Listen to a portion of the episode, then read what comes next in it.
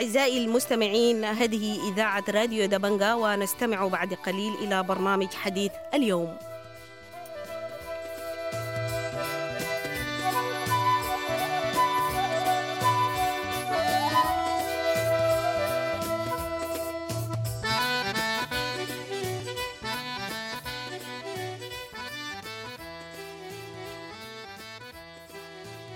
أهلا ومرحبا بكم مستمعي ومستمعات راديو دبنجا الأعزاء.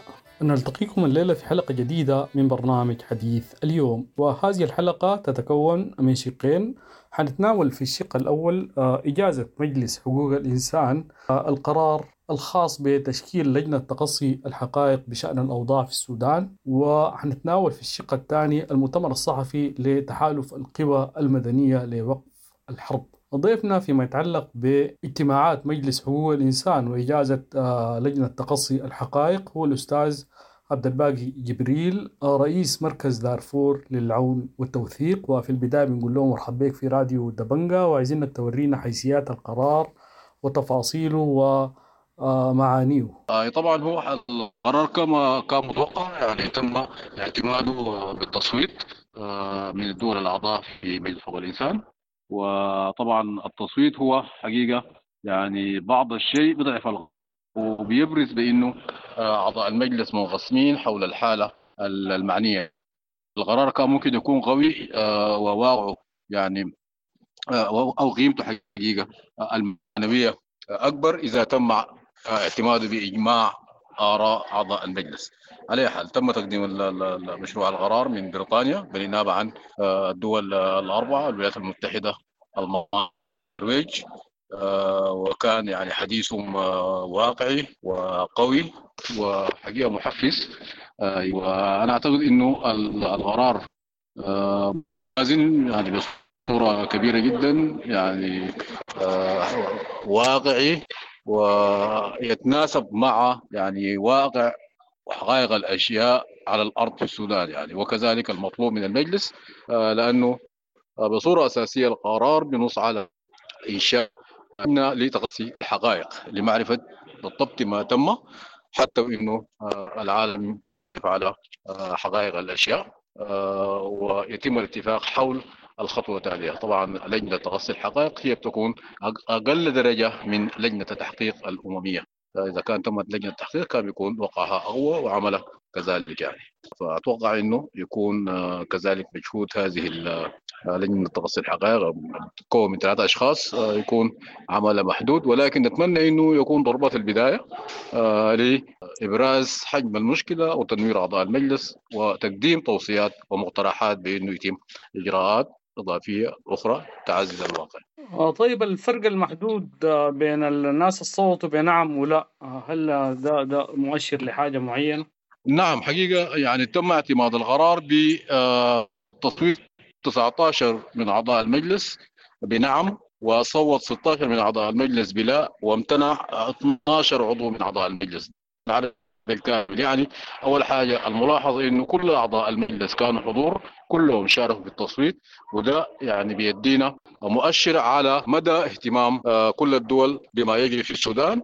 وحسب الوصف آه، وصف المندوب الأمريكي بأنه ال- الوضع في السودان من سيء الآن أصبح كارثي وده بيتطلب تدخل المجتمع الدولي بصورة عاجله جدا لانغاث ما يمكن انغاثه فأعتقد إنه يعني الاهتمام آه، واضح. لكن بكل أسف هناك بعض الأبعاد السياسية التي ليس لها أي علاقة آه، حقيقة بموضوع حقوق الإنسان. دي كان يعني النتيجة المباشرة لها هو امتناع عدد من الدول آه، لاسبابهم الخاصة بإنه ما يصوتوا لصالح القرار وكذلك بعض الدول امتنعت عن التصويت بلا أو نعم. طيب الخطوة الجاية شنو الآن؟ يعني اللجنة حيتم تشكيلها 200 وحتباشر مهامها 200 أيوه أنا بتوقع إنه آه، بنهاية أعمال المجلس يعني من الأسبوع القادم آه، ممكن رئيس المجلس آه، يدخل في مشاورات مع الدول الأعضاء ومع المنظمات كذلك الدولية لاختيار ثلاثة أشخاص يكونوا من الشخصيات المعروفة عالميا عندها إنجازات في مجال حقوق الإنسان التي تتمتع بالمصداقية وب المعرفه والخبره والتجربة حتى انه يتم تعيينه كأعضاء في هذه اللجنة الثلاثية. طيب الفرق بين لجنة التحقيق ولجنة تقصي الحقائق شنو هو هذه آه والله الفرق هو حيكون ضئيل حيكون في التفويض. آه تفويض لأنه اللجنة بتاع تغطي الحقائق هي المنصوص منها إنها تقدم معلومات أولية حول ما جرى في السودان وحول أبعاد المشكلة وكذلك الأطراف المشاركة فيها يعني. العمل في كل الظروف هو بيكون عمل يعني شبه تحقيق قضائي في كل الحالات آه، ولكن يعني درجاته تكون مختلفة من ناحية التقييم. طيب في أي مرحلة تم التعديل ده من آلية آه، تحقيق لآلية تقصي حقائق؟ والله هو حقيقة ممكن يكون من بداية التفاوض. يعني كان ده هو المنحى العام والسائر والقرض إنه يعني كان تكون اللهجة مخففة آه، حتى وإنه يعني يكون في إجماع آه، أو على الأقل عدد عدد كثير من الدول تقبل آه، بتبني القرار أو دعمه والتصويت لصالحه يعني. ننتقل الآن للأستاذة هالة الكارب القيادية في تحالف القوى المدنية لوقف الحرب وحنستمع إلى مجتزأ من المؤتمر الصحفي الذي انعقد إلكترونيا اليوم؟ الفكرة الأساسية إنه الخطاب السياسي هسه موجود في السودان هو خطاب مركز في المسألة بتاعة قضايا الحكم ومركز في المسألة بتاعة اللي هو خطاب حقيقة متشظي جدا في المسألة بتاعت منو الصح ومنو الغلط. في الوقت اللي فيه البلد حقيقة قاعدة تضيع وبتغرق في حرب قاسية جدا جدا. عندها تبعات الكبيرة على البنية التحتية في السودان وعلى بنية الدولة السودانية بشكل بشكل عام. و المسألة دي يعني حيكون عندها آثار لأجيال جاية. واحدة من الإشكالات الأساسية اللي إحنا هسه بصددها اللي هو المسألة بتاعت إنه العون الإنساني حقيقة متعثر جدا في الوصول للسودان في يعني مقارنة بأزمات وبكوارث ثانية وبحروبات حتى إحنا عشناها في السودان يعني أنا من الناس اللي كنت شهود على النزاعات اللي حصلت في دارفور. رغم ضيق المساحات المدنية في الوقت ذاك يعني لحد كبير الناس قدرت تمكنت من إنها تدخل قدر وافي لفترات مطولة من المعونات ساهم في إن المجتمعات الريفية اللي كانت معرضة للانتهاكات في الوقت ذاك إنها تتماسك وتحافظ أدنى. الحاصل هسا حسب كلام السكرتير العام بتاع الأمم المتحدة كان عنده لقاء في في البي بي سي لو كنت شفتوه قبل كم يوم. قال إنه واحدة من الأشياء اللي هو مهموم بها جدا ضعف التمويل تجاه السودان. الأمم المتحدة حطت هدف عام لمبلغ أو مبالغ متكاملة مفروض يصلوا لها عشان يقدروا يلبوا الاحتياجات الدنيا للسودانيين. الحاصل إنه لغاية هسه هم ما وصلوا 30% من يعني الحجم بتاع التمويل المفتوت عشان يقدروا يحافظوا على الحد الأدنى للمواطنين السودانيين. ودي كارثة كبيرة جدا.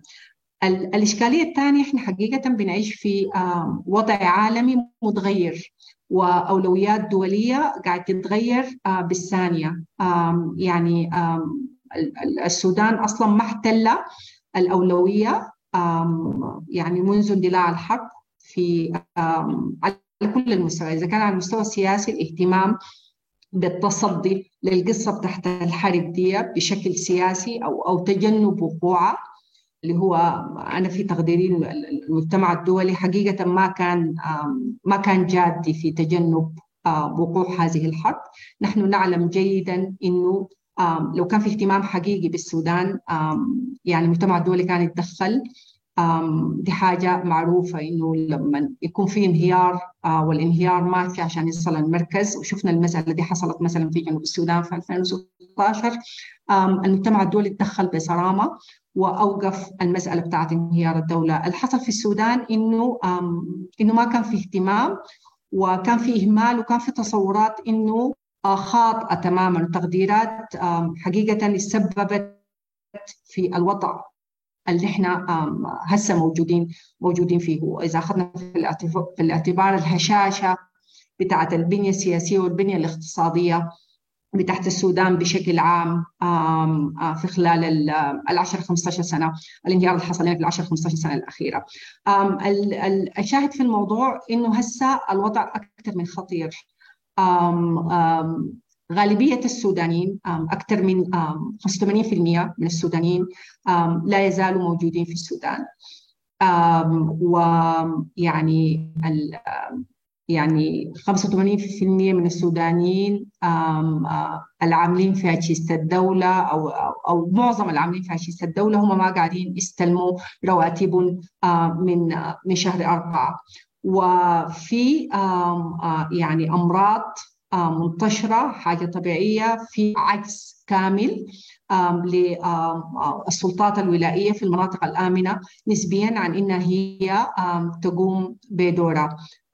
في ختام هذه الحلقة بنشكر الأستاذ عبد الباقي جبريل رئيس مركز دارفور للعون والتوثيق وبنشكر المستمعين الكرام على حسن المتابعة والاستماع وبنقول لكم إلى اللقاء.